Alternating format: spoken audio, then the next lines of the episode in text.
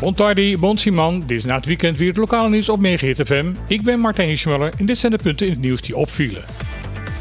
De Raad heeft gelijk, zo kunnen ze hun controlerende taak niet uitoefenen. Met deze uitspraak reageert gedeputeerde Jolinde Kranen op de verontwaardiging van oppositieleider Clark Abraham tijdens de extra eilandsraadsvergadering afgelopen dinsdag. Tijdens die vergadering meldde Abraham dat het bestuurscollege de afgelopen half jaar niet heeft gehouden aan de wettelijke verplichting om alle besluiten van het college openbaar te publiceren. Want alleen op die manier kunnen de bevolking van Bonaire en de Eilandsraad kennis nemen van wat het bestuurscollege allemaal aan het doen is. En zei Abraham tijdens de Eilandsraadvergadering, alleen op die manier kan de raad haar controlerende taak uitvoeren. Deze vergadering bekende gedeputeerde Hensen Tielman dat dit inderdaad een fout van het bestuurscollege was en dat dit hersteld zou gaan worden.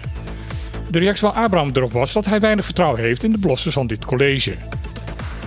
Ook gedeputeerde Kranen erkent nu dat dit gebrek aan informatie een fout van het college is. Ze zegt verder in haar verklaring dat ze de eilandsecretaris opdracht heeft gegeven om binnen een week met een uitgewerkt plan te komen om de informatievoorziening direct en structureel op het gewenste niveau te brengen. Op Bonaire is er 400.000 vierkante meter grond, waar het niet duidelijk van is wie precies de eigenaar daarvan is.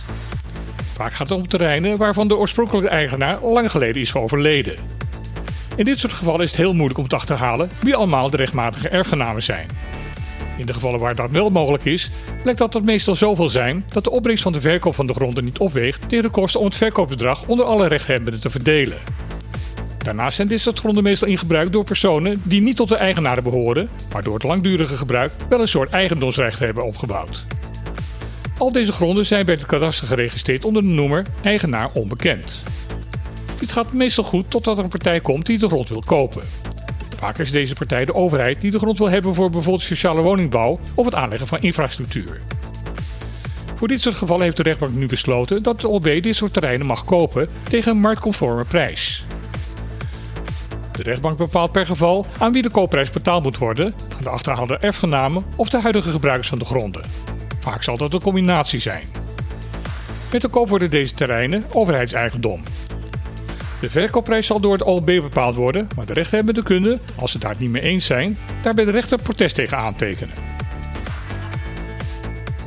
Zaterdagavond zijn de jonge baseballspelers van de Bonaireaanse Pony League op het vliegveld onder grote publieke belangstelling weer op het eiland welkom geheten.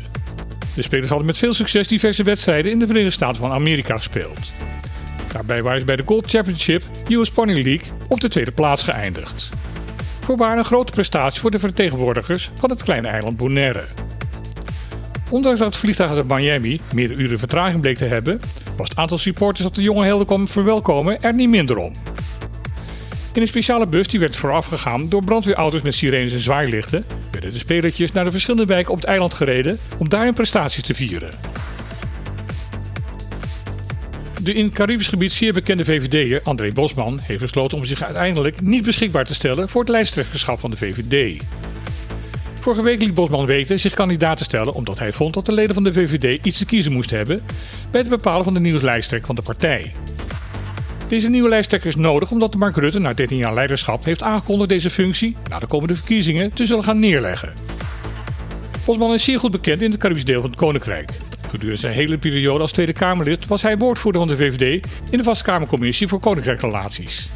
Hij had daarbij over het algemeen een vrij harde, maar wel oprechte opstelling tegenover de zes eilanden. Het oud-Kamerlid komt nu tot de conclusie dat het niet in het belang van de VVD is om op dit moment tegenkandidaat voor het lijsttrekkerschap te zijn. Dit komt omdat hij volledig achter de keus van het bestuur kan staan voor Dylan Jezegus als kandidaat lijsttrekker. Hij noemt haar een stevige liberaal met het hart op de juiste plek. Volgens Bosman is zij de juiste persoon voor deze functie. Dit was weer het lokale nieuws op BGTFM. Ik wens iedereen nog een verkiezelijke dag toe en dan heel graag weer. Tot morgen.